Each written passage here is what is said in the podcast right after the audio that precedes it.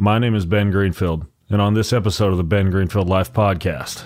You don't just have neurons in your brain, you actually also have neurons in your gut. And unlike the neurons in your brain, which is like, you get what you get, and when they die, they're gone forever. We all know that. You're not supposed to drink because once those neurons are gone, you never get them back. Unlike that, the neurons in your gut are constantly replenishing. So there's new neurons being generated all the time in your gut. Faith, family, fitness, health, performance, nutrition, longevity, ancestral living, biohacking, and a whole lot more. Welcome to the show. All right, folks. Well, my guest on today's show is Colleen Cutcliffe. Colleen Cutcliffe. Say that ten times fast. Uh, she has a ton of experience, like over a couple decades, managing and leading big teams in biotech, in pharma, and academia. And she recently started this company called Pendulum Therapeutics. It's this this probiotic and bacteria-based company that we're obviously going to talk a lot more about on today's show. Uh, she has a P H D in biochemistry and molecular biology from Johns Hopkins University, which means that she knows what she's talking about when it comes to all things biochemistry and biology. And this company, Pendulum, is a biotechnology company that she helped to found to kind of bring forth these really crazy new probiotics you've never heard of for things that go way beyond just, say, I don't know, helping you to poop better or strengthening the immune system. So, Colleen, I've been checking out your stuff lately. I'm intrigued this whole concept of, I guess, what you might call the, the gut metabolism axis. So welcome to the show. Thank you so much for having me. If you're in your thirties, or anywhere beyond, you got to start eliminating senescent cells in your body. These are the so-called zombie cells that make you feel old before it's time to feel old.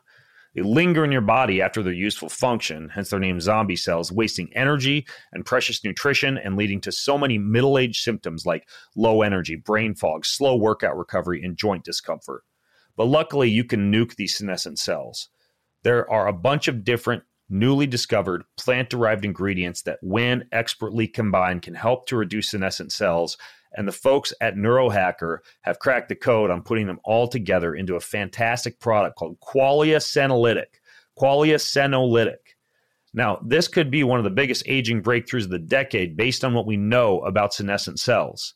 It could take years off how old you feel in just months. And you only use it twice a month, six capsules twice a month, super simple. I'm actually on my cycle right now. I just took six this morning. I'll take six tomorrow morning. Then I set it and forget it for a month, nuking my senescent cells and feeling younger in the process. So if you're sick of feeling old before your time, try, try Qualia Senolytic.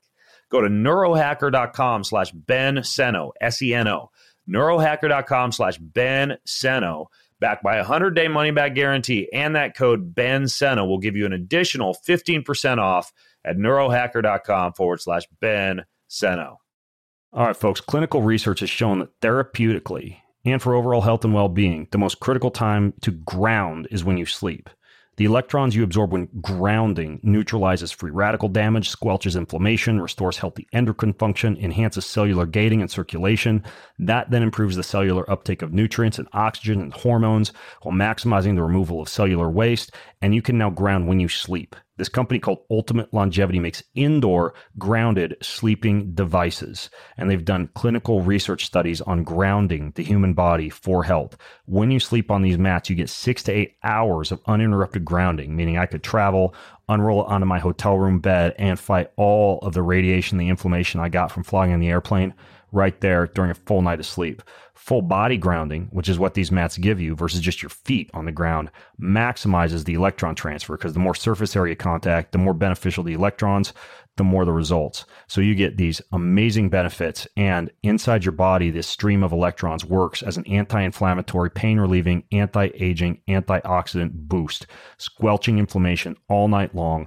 They've got over twenty peer-reviewed research studies that have been published on the extensive health benefits of grounding for vagal tone, serum electrolytes, thyroid function, blood glucose, blood viscosity, sleep, pain, stiffness, blood pressure, stress, even depression and anxiety. It's crazy.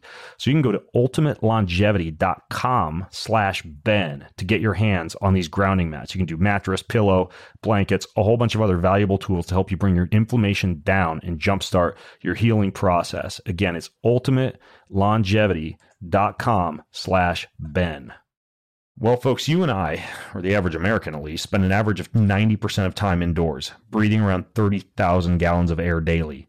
According to the E P A, indoor air can be two to five times more polluted than outdoor air, and in some cases, one hundred times more polluted, especially like your home gym where you're breathing in even more air. This can be a serious issue.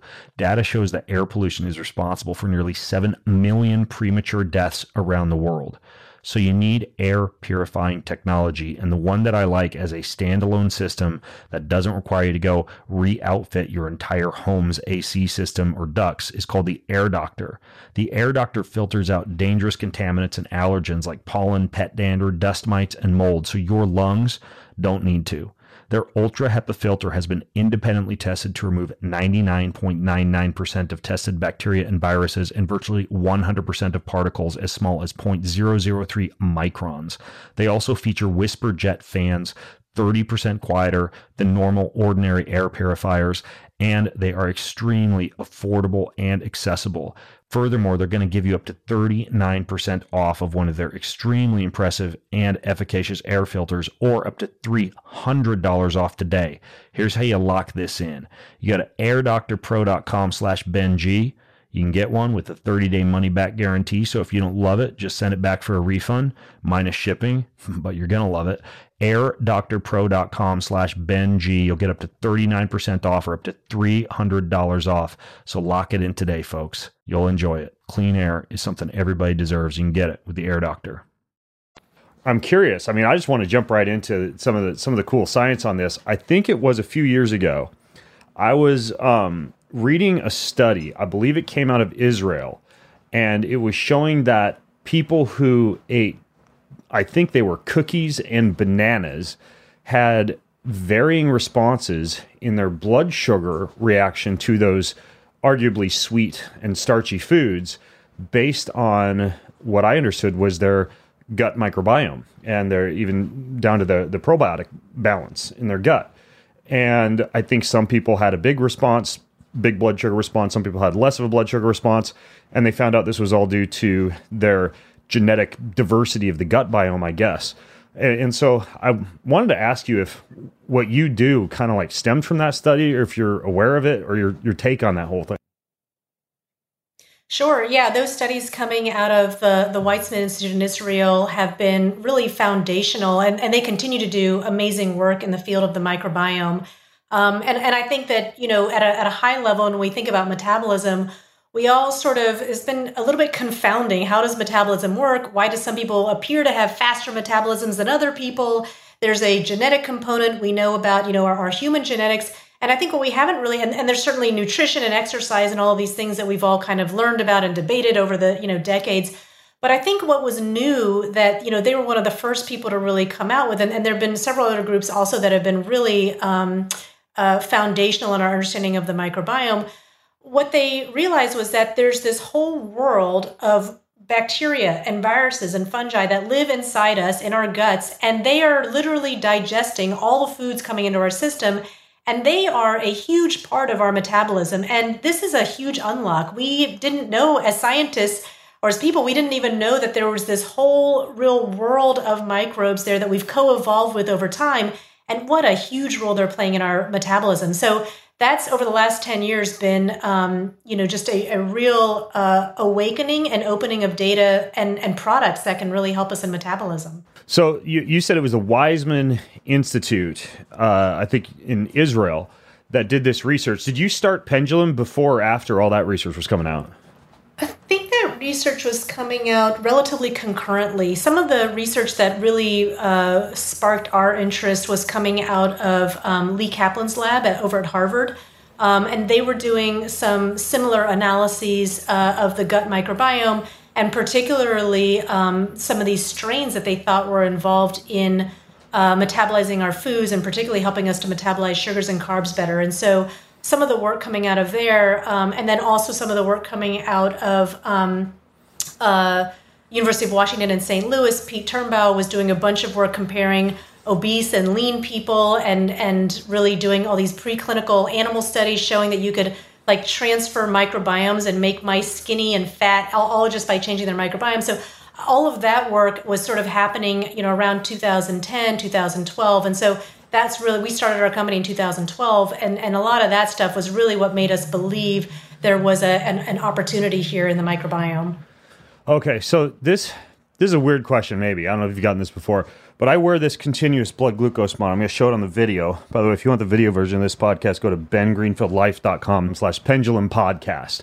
That's bengreenfieldlife.com slash pendulum podcast. And I've got this blood glucose monitor on. I can hold my phone up to it. It's a Freestyle Libre. It'll tell me my blood glucose in real time. And I was thinking about this, about the fact that, gosh, when I, when I test this, this is measuring the sugar in my blood. But how the heck do you make the connection from a bacteria in my gut to the sugar in my blood? I think that it would be really helpful for me to wrap my head around this whole gut metabolism axis. If you could describe how this actually works, how, you know, what I eat, specifically the bacterial content in my food or the biome in my gut, actually influences something like blood sugar. Yeah, I think, you know, at first it's sort of non-obvious how your your gut uh, bacteria might be influencing your blood glucose spikes. And I actually also wore a continuous glucose monitor to understand what impact the products were having on, on my own blood glucose spikes. But fundamentally, um, everything we eat first goes into your stomach. You have all these stomach acids, and they kind of break down your food to some extent. But more importantly, um, as your food parts go down the digestive tract, uh, they hit the gut microbiome. And um, this is where the real metabolism of all of your food is happening. And one of the things that we all know is that a high fiber diet is really good for us. We're supposed to eat lots of fruits and vegetables. And one of the reasons why a high fiber diet is good for us is because when it gets to, when those fibers get to the gut microbiome, they get metabolized into small molecules um, called short chain fatty acids. One of the most important is called butyrate. Um, and those small molecules that the microbiome creates after metabolizing our fibers actually stimulate G L P one production. And a lot of people don't know this. You know, G L P ones are certainly starting to become more, more well-known, but a lot of people don't know that um, G L P one is actually triggered in the gut microbiome. What's what's G L P one stand for? G L P one stands for glucagon-like peptide, and essentially it is a small molecule that um, stimulates insulin response, and the and, and it actually does more than that. So on the one hand, it stimulates insulin response to help clear out the, the sugar in your blood after you've eaten a meal, but it also appears to have a um, very strong tie to our, our our brains and our cravings and our food cravings. And so people who uh, you know take these G L P one drugs, which are designed for people with type two diabetes, not only see that their sugars are metabolized in their blood more effectively by releasing insulin, but they also find that they have increased satiety. So they just really don't crave foods as much. And so that combination leads to kind of a, a really nice positive cycle in which you are metabolizing sugars better. And then you're also craving less of the foods that, that kind of cause these high sugar spikes. And so G L P one drugs like Ozempic and things like that, that that's how they function. And um, they're, they're extremely effective uh, in, in helping to lower blood glucose spikes and, and lower food cravings. Would you ever take those? Those, those, I think they call them semaglutide peptides, because now, now I know why I've heard that term G L P one before, because everybody's dropping that as the way that these drugs like, or peptides, if you want to call them, like Ozempic, actually work. What do you think of those? I personally would not take them. Um, and, and, and the reason is because, you know, first of all, they were designed for people with type two diabetes, um, who are people that are actually um, unable to uh, pr- produce the right amount of G L P one in order to manage their blood glucose spikes. So you're talking about people that have a disease that a drug was designed for. And if you're a, a healthy person and you're able to make G L P one, um, kind of adding a, a drug on top of that in general, there's going to be side effects that you're going to experience.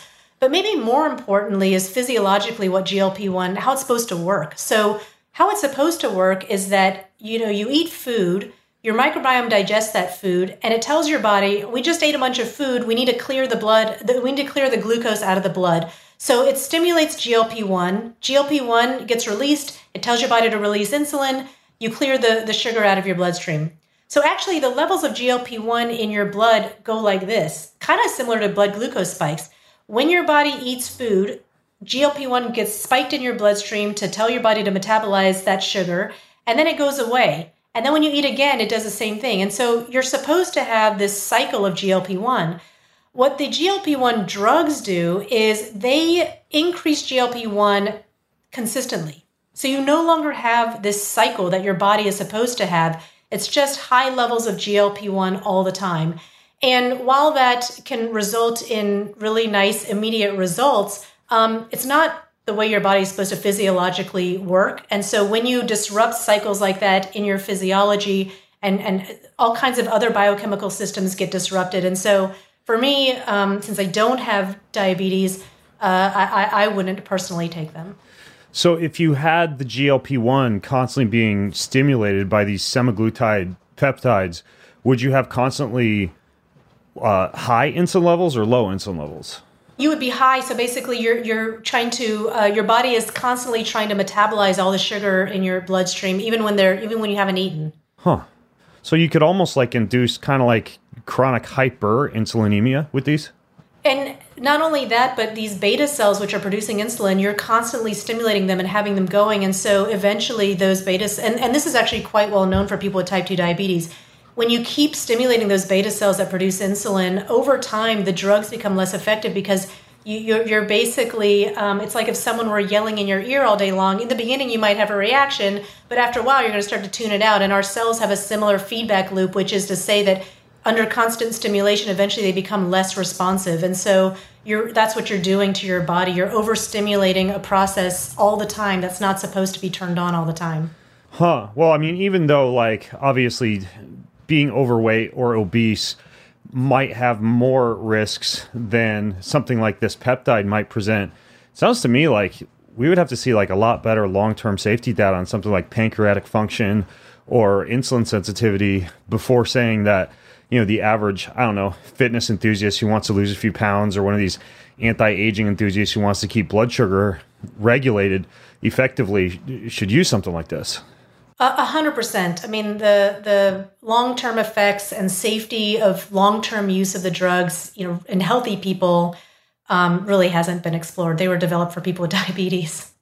Yeah. And in contrast, it's my understanding that a lot of these so-called blood glucose disposal agents that a lot of people talk about, like berberine or bitter melon extract or apple cider vinegar, or I suppose like a, a pharmaceutical like metformin, those are acting differently, right? Those are triggering the, from what I understand, the cell surface receptor, the the GLUT transporter that would allow for glucose to to be taken up into something like muscle rather than hanging around the bloodstream. It's a different mechanism of action, isn't it?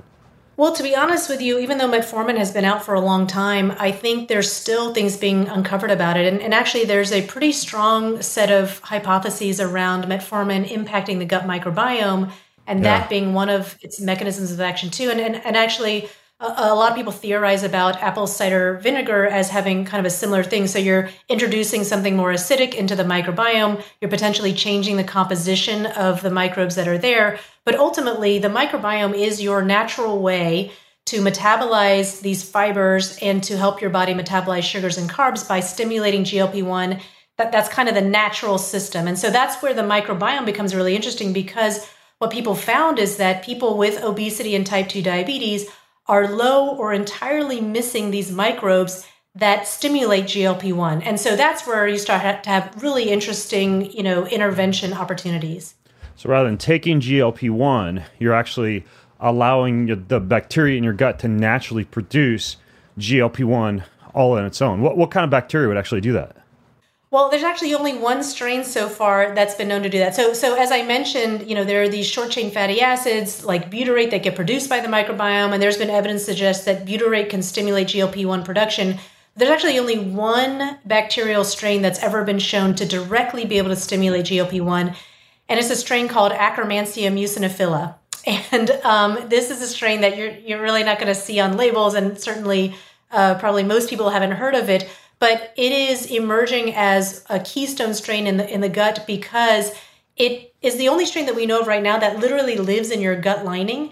And its job all day and all night is to keep that gut lining regulated. And it also is the only strain that is known to be able to stimulate G L P one. And so it really uh, is, is becoming clear that this strain is super important. And maybe I'd say moreover, the way Akkermansia started to make its way into this keystone strain status is because there are a wide variety of diseases in which people are low in Akkermansia. So there's obesity, type two diabetes, type one diabetes, actually um, uh, bipolar disorder, inflammatory diseases, immune diseases. So you start to say like, well, gee, all these diseases um, that people have, and they're also low, they're, you know, correlatively low in akkermansia, you know, why would that be? And, and really what's starting to emerge is that akkermansia is just playing a really core role in the gut lining, um, as well as the production of G L P one. And that's how it's having all these outside, outsized effects when you don't have enough of it. What was that word you said after akkermansia, like muciniphila? Akkermansia muciniphila. And, okay. and you know, well, we can you, I can describe a little bit more about mucin if you want. Yeah, the reason I ask is when you see probiotics named, like you'll see lactobacillus, but then you'll see, I don't know, like Lactobacillus uh, reuteri, for example. So maybe stepping back for a second, how how are probiotics actually named? And are there different kinds of akkermansia in addition to this this one that I'm going to butcher the name of again, the mucophyllum akkermansia? Yeah, so like we we all have to like go back to, I think, seventh grade biology when we learned about, you know, genus and family and that, that whole uh, ordering of things. Things like lactobacillus and akkermansia are kind of the species names. So, you know, all different bacteria uh, can be bucketed into one of these species. And so the first word is the species. And then the second word is more defining the strain. And so um, within lactobacillus, you have lactobacillus plantarum, lactobacillus reuteri. These are different strains that fall in that lactobacillus species. So they're more similar to each other than they are to, say, something outside like of the lactobacillus family. But they have some slight differences between them in terms of their functionality or maybe how um, much of them that people have or how they interact with other strains. Um, and so when we talk about akkermansia, that's sort of the species. And then akkermansia muciniphila is the strain. Um, and, and there's even deeper ways in which people think about strains too. Like there might be different methylation of these strains that might make people say, well, actually these two strains are not the same. And so that starts to get into a lot of kind of very academic conversations on what is the definition of a strain, but akkermansia muciniphila is the full name, and akkermansia is the name of the species. Does that help? Yeah, it does. Where does akkermansia muciniphila, if I said that correctly, actually come from? Oh my gosh, that's the million-dollar question. So uh, it's not exactly entirely known. Nobody has been able to um, find akkermansia in any of our foods or beverages. Um, we, you, you can find akkermansia actually in mother's breast milk. So it's believed that maybe some of the first akkermansia we get comes from mom's breast milk, but it's pretty unclear actually where it comes from and how you get it. But what's known is that there are a lot of ways in which it can become depleted over time. So when you look at sort of healthy, if we all kind of think back to a time when we could eat or drink whatever we wanted to, um, and you look in those sort of healthy, uh, you know, almost like teenagers, there's really large abundances of akkermansia. And, and there's a lot of things that can cause us to lose akkermansia. You know, one of them is simply aging. As we age, we start to lose akkermansia. When we go through periods of intense stress, we start to lose akkermansia. When women go through menopause, we lose akkermansia. When you travel and your circadian rhythm gets messed up, night becomes day, day becomes night, you lose akkermansia. So there are all these pressures that are happening around us in our environment that are causing us to lose this strain. And yet we don't know how to get it back because we don't know any foods or beverages in which it resides. The only thing that we've seen is that if you eat polyphenols, so you increase your polyphenol uptake, that can stimulate the growth of akkermansia. And if you up your fiber intake, these are all prebiotics that feed into strains, feed akkermansia. So if you increase fibers and polyphenols, you can increase akkermansia levels. But really, up until very recently, you couldn't even get akkermansia or take it directly. Okay. And that maybe I'm a little bit confused here because like last week, somebody sent me this white bottle and it says akkermansia on the label. Is it is that actually akkermansia, or is it a bunch of stuff that helps you make akkermansia yourself? Well, it was a white bottle. It didn't come from our company. Okay. Well, well, I mean, like if I was at Walgreens or C V S and the label says akkermansia, is it just a bunch of precursors? Kind of like if you see like the testosterone booster, it's not actually testosterone, it's tribulus or, you know, fenugreek or whatever. Unless it came from Pendulum, there is no other company in the world right now that is selling akkermansia, live akkermansia that you can take directly. So if they're saying akkermansia on the label, it would be a prebiotic boosting akkermansia unless it's oh. from Pendulum. Okay. Got it. Those bastards. So how how do you guys make it? Is it like in a lab or something? Yeah, we actually had to create an entire manufacturing plant to figure out how to grow this strain. I mean, to be honest with you, to be totally candid, when we started this, we just realized this strain was really important.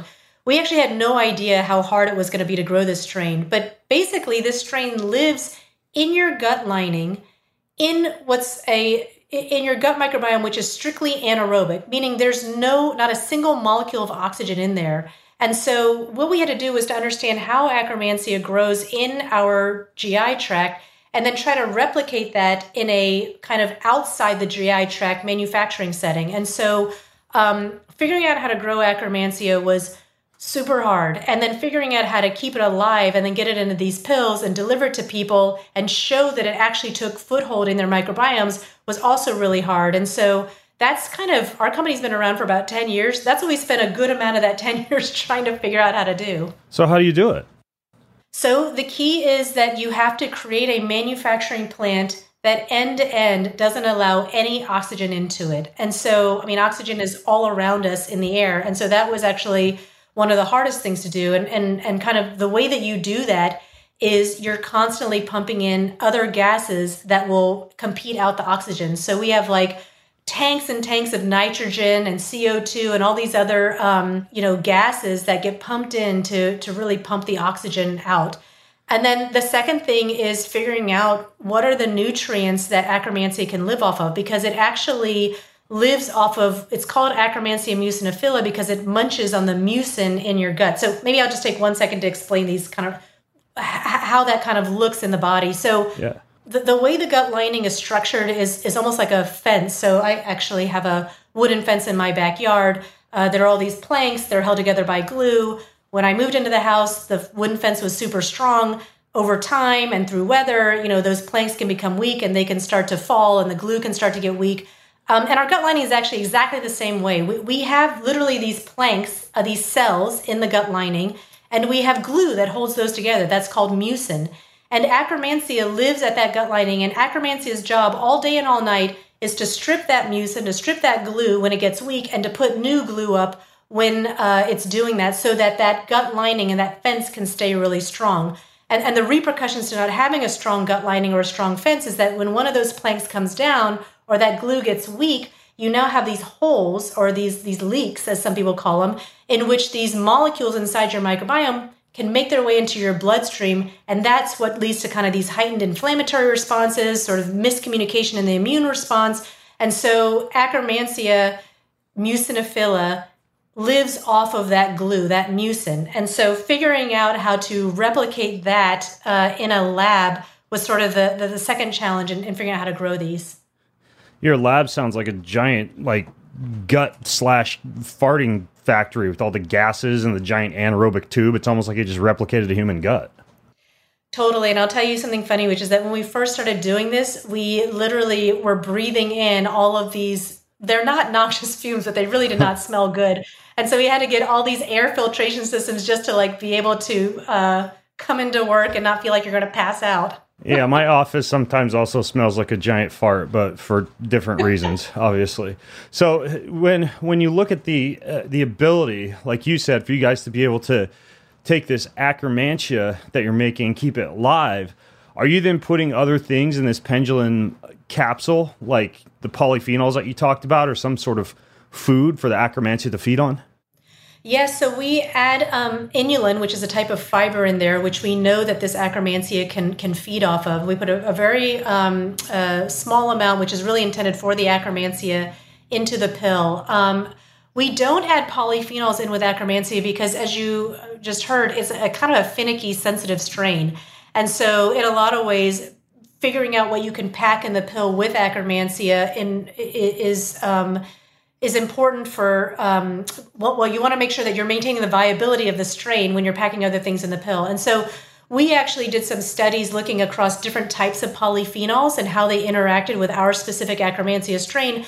And so we do offer polyphenols that specifically interact with this strain of Akkermansia, but they're in a separate pill because when they're actually in the pill with Akkermansia, um, they can affect the viability of the Akkermansia strain itself. That's right. This is sounding familiar because you sent me, I think, two bottles, and I think one was pendulum, but then one was like to be taken in combination with it. I tested it, by the way, because I, I experiment with this stuff all the time, like the apple cider vinegar. I've experimented with metformin. Uh, with Bittermelon, with Berberine. I haven't tried out any of those Ozempic semaglutide peptides yet for uh, kind of for some of the reasons we just discussed. But I did note that it seemed to very effectively keep my blood glucose low compared to a lot of these other blood glucose disposal agents that I was taking. But you would take both at the same time, right? The Akkermansia, then you'd take the polyphenol at the same time, like before a meal? Yeah, you would take them together um, because basically you're it's it's the double hit. You're giving yourself the actual Akkermansia strain and then the prebiotic that's going to help it grow. What if you take it after a meal, or what if you forget? Like, how, like how's the timing work? Well, actually, I think, you know, unlike drugs, the timing of this is probably a lot more forgiving and uh, complex. So what you're asking this pill to do is to get make its way into your G I tract, to uh, open up after it gets to that G I tract. And we actually have special coating to make sure it doesn't just open up in your stomach. We, we sort of pay for this time-released capsule. So it gets to your gut microbiome. That capsule has to open up. The freeze-dried um, strain has to then get rehydrated and come to life. And then it has to start doing its activity. So there's a lot of steps in that. And um, taking it, you know, concurrently with a meal, uh, It, it, it that that may be really important, but it may be that you have to take it for a while for them oh, to actually yeah. um, take a foothold in your gut and then start to have that activity. Yeah, kind of like that. Uh, I interviewed Doctor William Davis. I don't know if you know him. He's, he has a great book. It's called The Gut Fix, and he's big on Lactobacillus, uh, the, the L. reuteri strain, and he has this yogurt. I still make it. I make that yogurt, or somebody in my house makes it, like every couple of weeks. Ever since I've done that podcast, like two years ago, and I mix it with a little bit of gelatin afterwards to make it nice and thick. But he said you have to take it for like a solid, I think it was two to four weeks before you actually start to notice some of the bowel regularity, the sleep enhancement, et cetera. And I think it's for similar reasons. You have to build up these bacteria in your gut, right? That's right. And, and for some people, they're, whatever the ecosystem that they have in their microbiome allows these new strains to come in and like immediately take foothold. So for some people, they can see a difference in a matter of days. Hmm. And for other people, it can take as long as, you know, ninety days, three months to really see a difference. It just depends on what your existing ecosystem looks like and how easy or hard it is for this particular strain to make its way into the system. If you're in your thirties or anywhere beyond, you got to start eliminating senescent cells in your body. These are the so-called zombie cells that make you feel old before it's time to feel old. They linger in your body after their useful function, hence their name zombie cells, wasting energy and precious nutrition and leading to so many middle-aged symptoms like low energy, brain fog, slow workout recovery, and joint discomfort. But luckily, you can nuke these senescent cells. There are a bunch of different newly discovered plant-derived ingredients that, when expertly combined, can help to reduce senescent cells. And the folks at NeuroHacker have cracked the code on putting them all together into a fantastic product called Qualia Senolytic. Qualia Senolytic. Now, this could be one of the biggest aging breakthroughs of the decade based on what we know about senescent cells.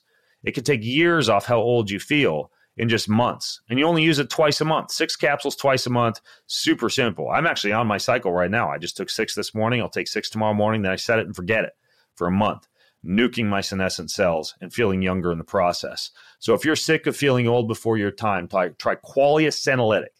Go to neurohacker.com slash Ben Seno, S E N O, neurohacker.com slash Ben Seno, backed by a one hundred day money-back guarantee, and that code Ben Seno will give you an additional fifteen percent off at neurohacker.com forward slash Ben Seno.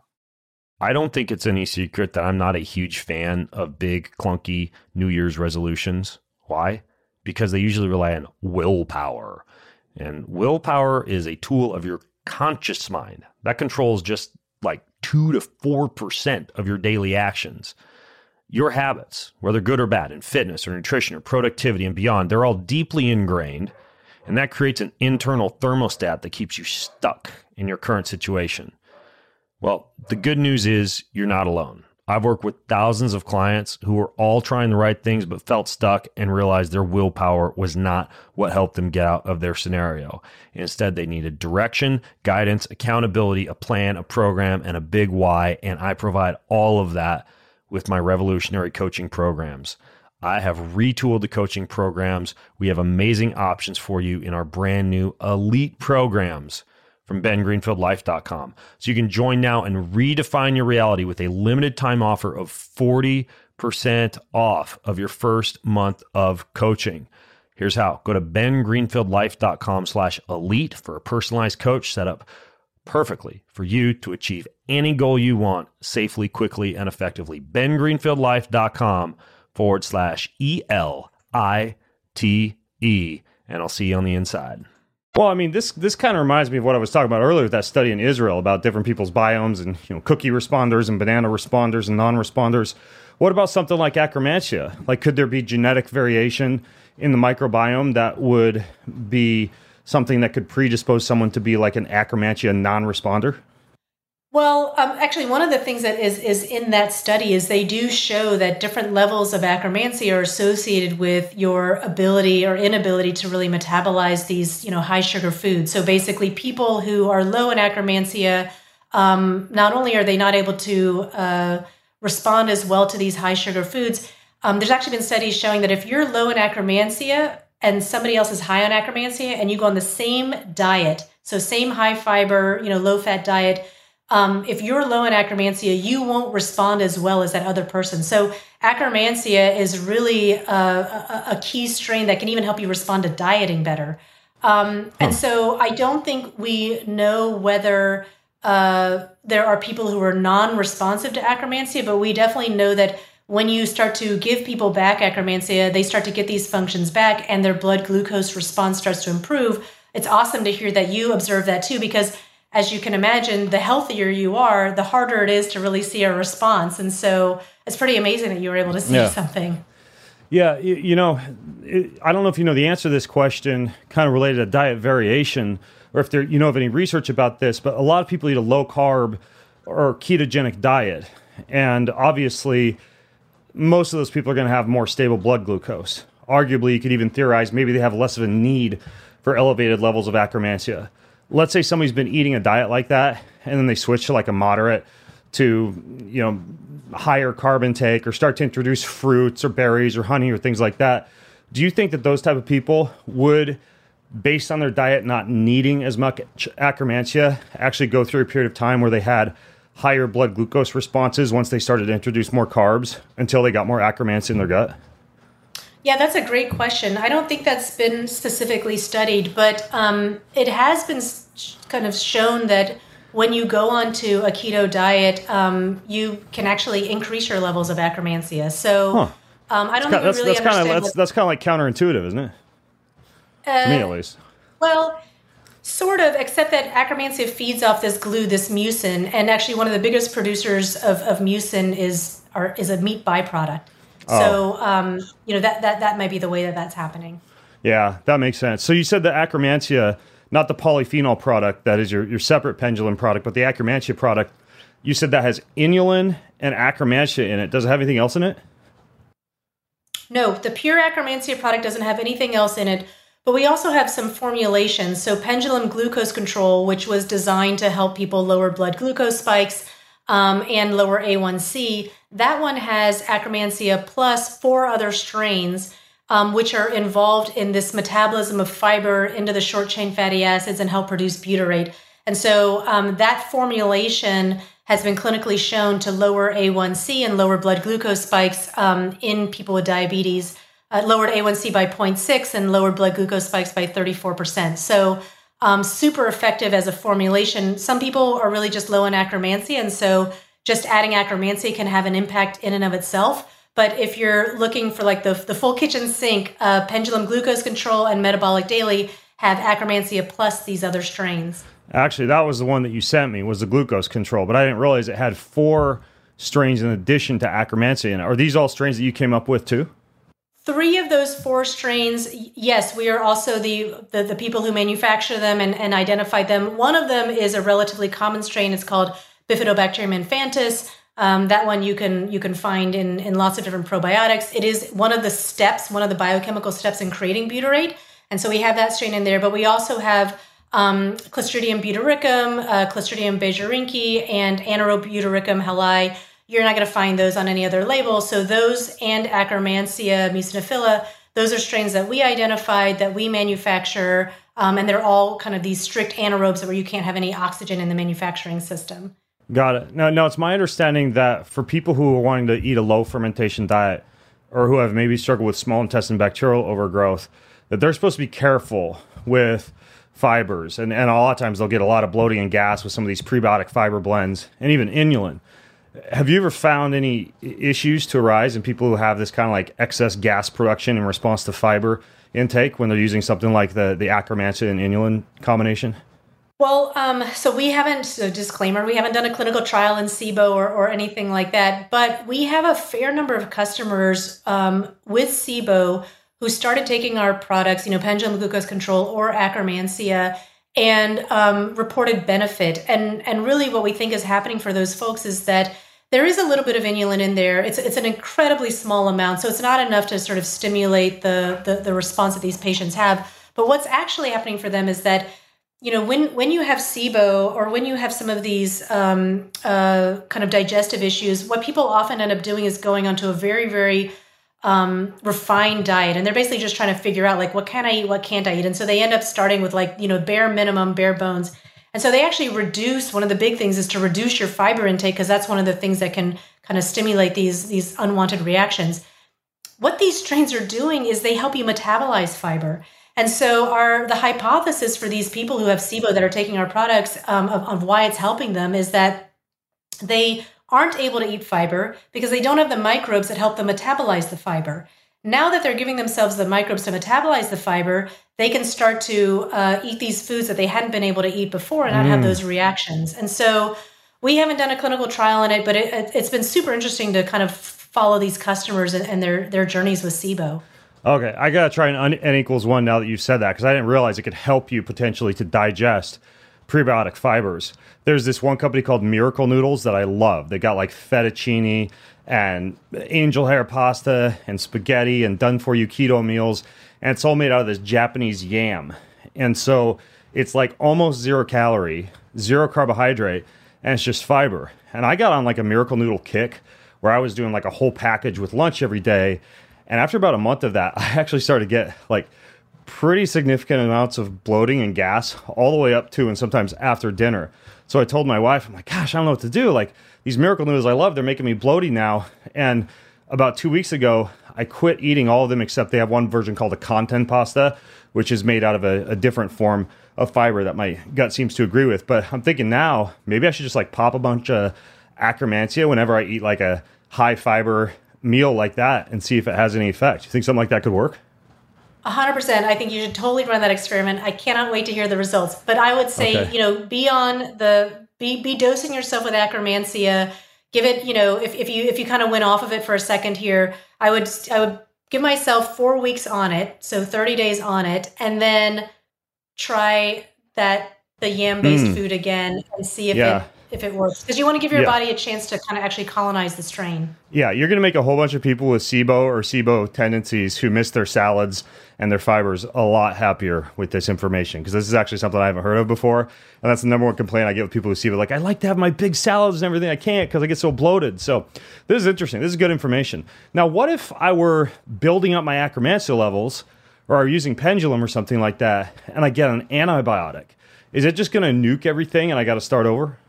Yeah, I mean, I used to think it made no sense to kind of take a probiotic alongside an antibiotic. Well, first, first of all, to answer your question, it's yes. So an antibiotic is, uh, is is a nuke to your whole system. It really does kill, you know, almost every single bacterial strain uh, in in your body. Um, and and I used to think that it didn't make sense to take a probiotic while you were on an antibiotic because it's just going to be killing the strain off. But there was an interesting study that just came out that showed that people who kind of stayed on a, pro, like were taking probiotics proactively before going on antibiotics. For, for many people, you kind of know when you're going to go on an antibiotic, like if you're going to surgery or whatever. So they started taking probiotic before they went on antibiotics. Um, for those people who were on a probiotic before they started the antibiotic and they continued on the probiotic through the antibiotic treatment compared to people who were on no probiotic, on the other side of that antibiotic treatment, these people who had been on the probiotics were actually able to reconstitute their microbiome with these beneficial strains huh. more easily than the people who weren't. So, so now I kind of changed my tune after seeing that study. I don't, we don't understand why that is, but uh, I, I basically now tell people, like, don't go off of them, just keep taking them. I don't know why, but there's this data out there suggesting it's helpful. That that must be a new study, because so many functional medicine practitioners and nutritionists still tell you it's useless to keep taking a probiotic when you're on an antibiotic because it's going to nuke it anyways. Is this, is this a pretty new study? Yeah, that's a new study. And and I and I, like I said, I would agree with that. I mean, you know, logically, it, it doesn't make sense to kind of have these two things countering each other. But this this new study really, sh- and it was well run, um, it really shows that there might be something more there than, than what we understand. There might be some, I don't want to call it like a memory, but there there's something there to continue to take yeah. from. That's interesting. Could you ever have too high of Akkermansia levels? Like, could you take too much? If so, what would happen? Well, with the Akkermansia product that we have out, uh, we we basically did all of the safety studies. I mean, you could down a whole bottle and you'd be fine. And so, um, you know, no from that perspective. But I'll give the caveat, like this is really still an early science. So what we know today uh, is nothing compared to what we're going to know ten years from now. Akkermansia was only just discovered actually in the early two thousands. So we haven't really known about it for very long. So there hasn't been anything to show that if you administer, you know, Akkermansia at really high levels, you can have some detrimental effect. Um, but, you know, I'll give the caveat that, you know, we're still pretty early in it, so you, you never really know. Yeah, yeah, this is interesting. You know, I had a friend, have a friend who has Parkinson's.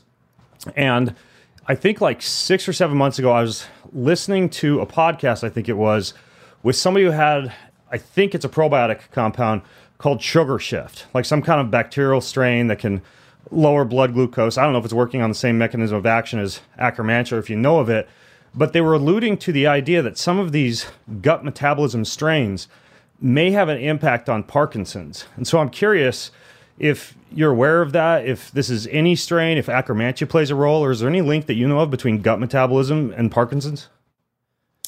Yeah, this is super interesting. So first of all, on a personal note, I started my career working in pharma, and we were trying to develop drugs for Parkinson's disease. So I, we, we, when we were studying Parkinson's disease, it was all about the brain. So, so one of the hallmarks of Parkinson's is that you start to get these these plaques in your brain. They show up there. There's these like dark plaques in your brain, and um, the the biggest way in which people were trying to develop drugs for Parkinson's was to try to get rid of those plaques. And so the hope was that if you could get rid of those plaques, you could clear the brain back out and, and you could kind of, um, you know, at least sh- um, elongate the, the progression of Parkinson's so that you could, you know, help people.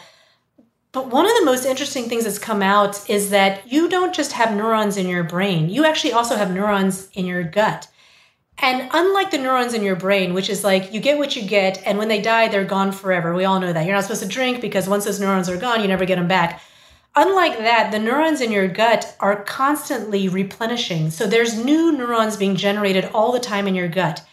And moreover, those neurons in your gut talk to the neurons in your brain. There's this thing called the vagus nerve, and these neurotransmitters can go directly from your gut to your brain. And and basically your brain, your gut produces things like serotonin, GABA, all these neurotransmitters in really high doses. And, and we now know that those neurotransmitters can get sent to the neurons in your brain. And then the third thing is, so first of all, you have neurons in your gut. Second of all, they're communicating with the neurons in your brain. And the third, like super fascinating thing is that these plaques that show up in the neurons in your brain that are associated with Parkinson's and Alzheimer's, those plaques show up in your gut neurons first. So oh, you can actually wow. see them show up in the gut first. And so now the theory is it actually starts in the gut. Then you get this misfiring of signals, and then it goes to the brain. And then once it's in the brain, you're kind of hosed. And so really the right target to go after is not the brain. Stop focusing on that. Is to go after those neurons in the gut. How can you accelerate the regeneration of them? How can you get rid of the guys who are misfiring signals? It's like a huge new opportunity to go after these brain diseases through the gut. Oh, this is super interesting. Have you guys actually done any studies on Pendulum as far as like clinical relevance? I mean, you've shown it's decreased blood sugar, but have you ever taken people with diabetes or overweight or obesity or you know, M S or Parkinson's or Alzheimer's or anything like that and actually been able to do trials with Pendulum?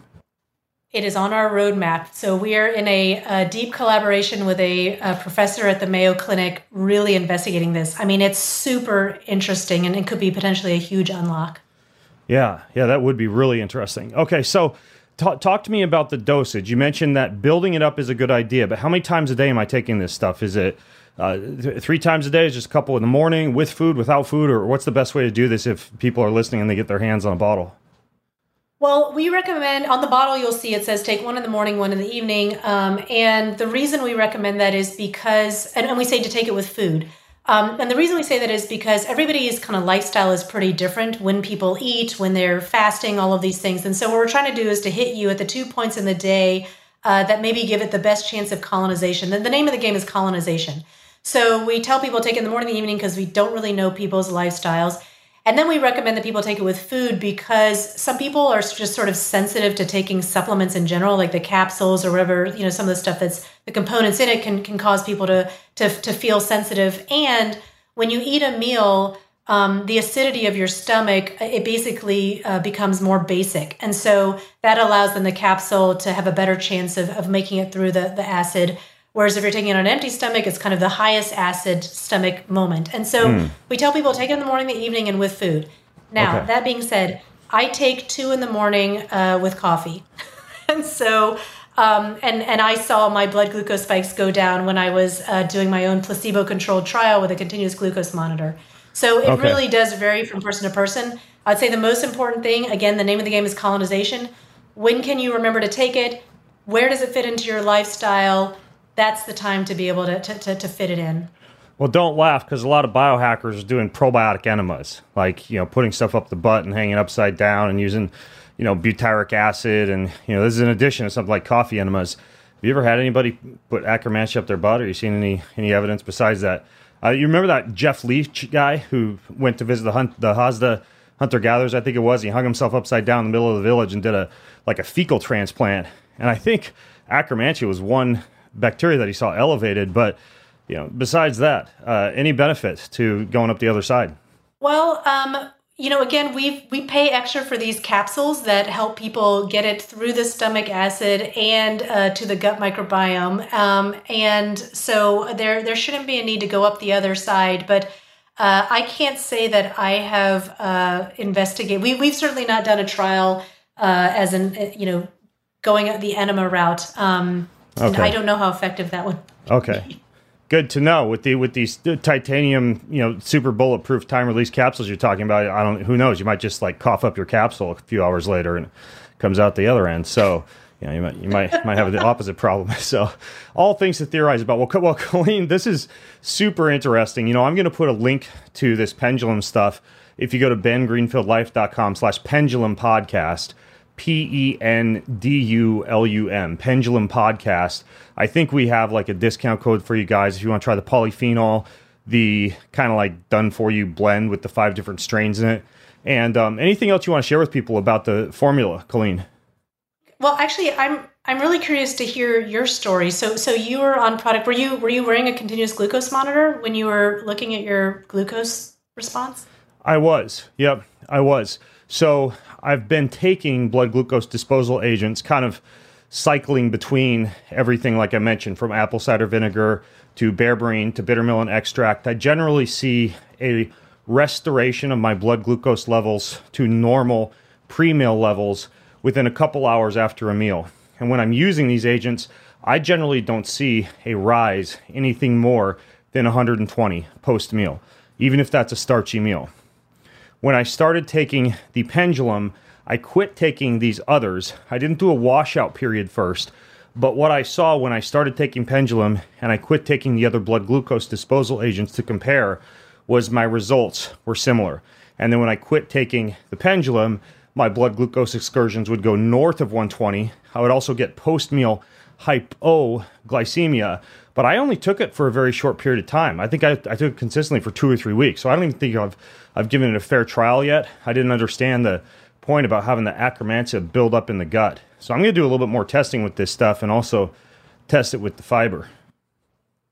Yeah, that's that's um, that's awesome. I mean, I uh, I also I did a placebo-controlled trial on myself, and I wore a continuous glucose monitor where I either took placebo or the the glucose control product. And um, I actually did it blinded. So I told the team, like, don't make, make them look the same. Like, I don't want to know which one I'm on. And um, I could tell when I was on the formulation because actually my workouts were stronger. Hmm. Um, but then when I got the glucose, con- the, the, the, the glucose monitor data back, I could see all my spikes and crashes were minimized. And so the area under the curve for both of those was, was less. And I was only on it for fourteen days.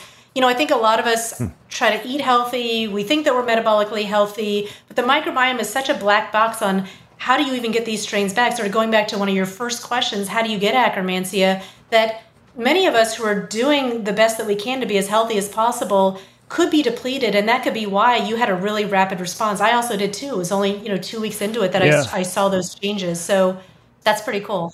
Yeah, and by the way, that's interesting what you say about the performance. Uh, are there any exercise performance studies on on Akkermansia, whether it's lactate or reduced rating of perceived exertion or strength or power or anything like that?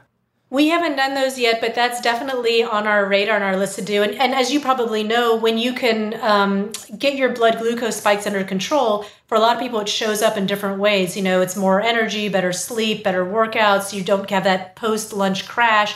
And so I think, you know, um, for, for, for me, that was how it showed up. But we haven't done any of those kind of studies to, to really, you know, any clinical trials to really show those changes. Yeah. Um, but you've no doubt seen a few that have come out over the past few years showing that certain elite athletes have a markedly different uh, biome than their non-athletic or their peers who aren't able to perform quite as well. It is a question, which came first, the chicken or the egg, right? Does intense training or competition change the biome, or does a certain biome predispose you to being better at certain sports or at certain performance metrics? But it is interesting, and it, it'd be interesting to see that repeated with something like Akkermansia.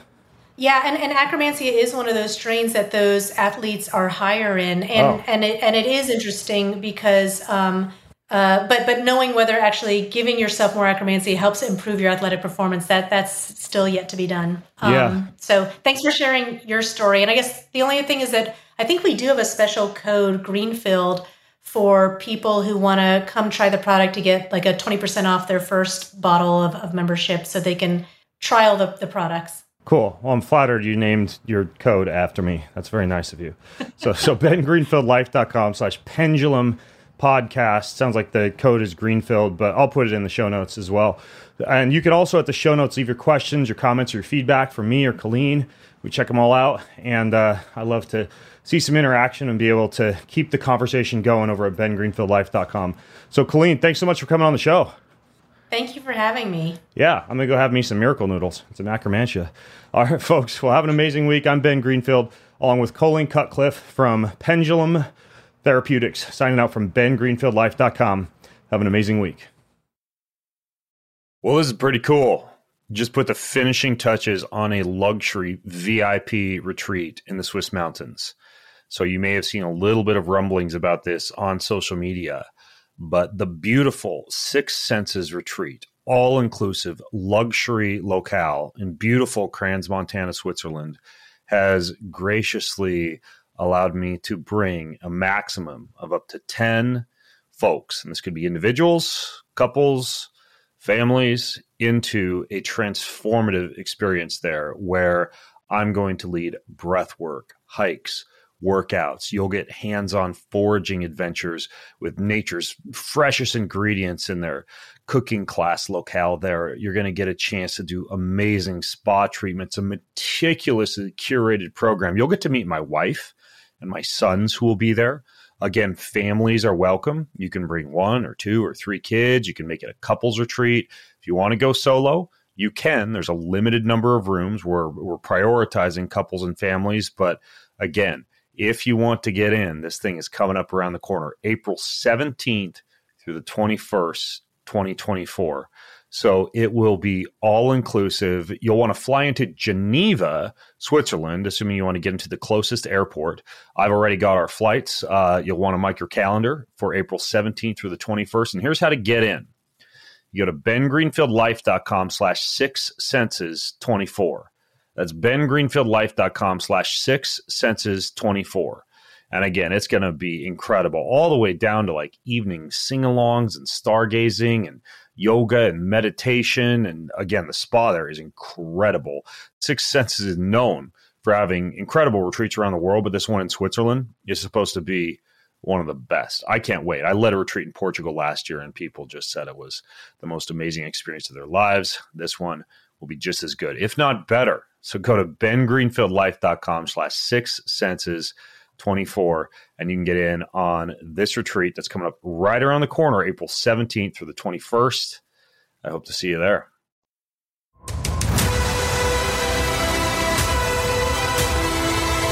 More than ever these days, people like you and me need a fresh, entertaining, well-informed, and often outside the box approach to discovering the health and happiness and hope that we all crave. So I hope I've been able to do that for you on this episode today.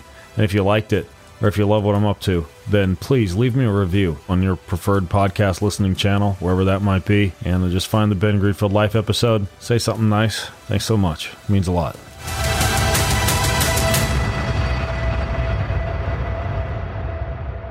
In compliance with the F T C guidelines, please assume the following about links and posts on this site. Most of the links going to products are often affiliate links, of which I receive a small commission from sales of certain items, but the price is the same for you, and sometimes I even get to share a unique and somewhat significant discount with you. In some cases, I might also be an investor in a company I mention. I'm the founder, for example, of Keon L L C, the makers of Keon-branded supplements and products, which I talk about quite a bit. Regardless of the relationship, if I post or talk about an affiliate link to a product, it is indeed something I personally use, support, and with full authenticity and transparency, recommend in good conscience. I personally vet each and every product that I talk about. My first priority is providing valuable information and resources to you that help you positively optimize your mind, body, and spirit. And I'll only ever link to products or resources, affiliate or otherwise, that fit within this purpose. So there's your fancy legal disclaimer.